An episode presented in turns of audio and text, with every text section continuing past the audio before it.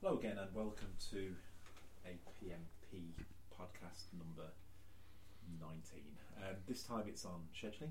Uh, my name, again, is Tim O'Connor. And my name again is uh, Adam Montgomery. Not sure, is it 19? 10 or 15 or You were good at estimating letters in words earlier. quite a lot of them anyway. Um, so, for this topic, we're having a look at scheduling. Um, so, once you've started to work on your plan, you'd have identified a scope, worked out the activities that you'd have to undertake in order to realise those those outputs that are in the scope, um, figured out your um, your estimating, and worked out risk in relation to your estimates, and so this just brings it all together really, um, where the ultimate output of this will be a Gantt chart and the alternative view of it in a software tool, an activity network. So, for this, we'll have a look in particular at um, different techniques for depicting a schedule and focus on the pros and cons, the disadvantages of using software um, tools. So, the process for creating and maintaining a schedule, is just what I just alluded to there, really, where you identify your products, activities, you work out your estimates, and at some point, a critical path um, will emerge. Ooh, So, what's that? I'm glad you asked, Adam. Um, so, the critical path will be where activities on it have zero float or slack, in that it's intolerable for you to have any delay because it will have this cascading effect, and that will knock out the next activity, the next activity, the next activity, that ultimately will have uh, an adverse effect on the end date of the project. I think it's two things you need to know about the critical path. What are they? Um, one, it's critical, But is it?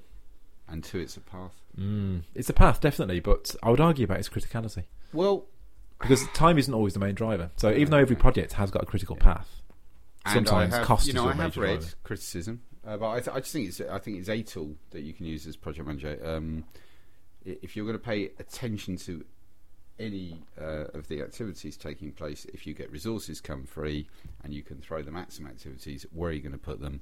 Probably on activities on the critical path. Hmm. Um, so I don't think it's a bill and end all, but I do think it is useful. Um, I do think it's, it's critical. Well, it's critical if you're if it's important you finish on time. Absolutely. If it isn't, but even if your project is not being driven by you know time, even if you're not running the Olympics opening ceremony, so you know where you can't even afford to be a day late, um, most of us have to get stuff done Hmm. by some point. But it is possible that, uh, that- that- as, as we'll see in the resourcing section, that, for instance, cost may be more of a driver. So even though every plan has got a critical path in it, Mm. um, the relative importance of it would be known by the project manager. Yes.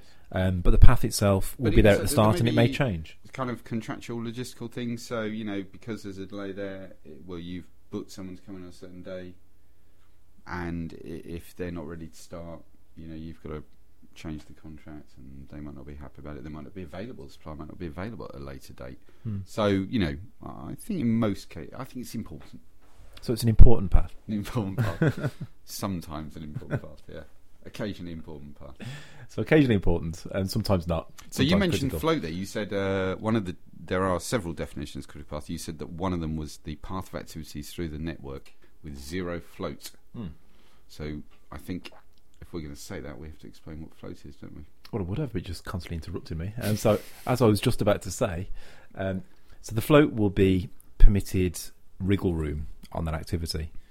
So, if you have got one, two, three, then you can maybe start the activity a little bit later and certainly finish it later without adversely affecting the end date of the project. Although that doesn't take into account resource constraints, as you just alluded to earlier on.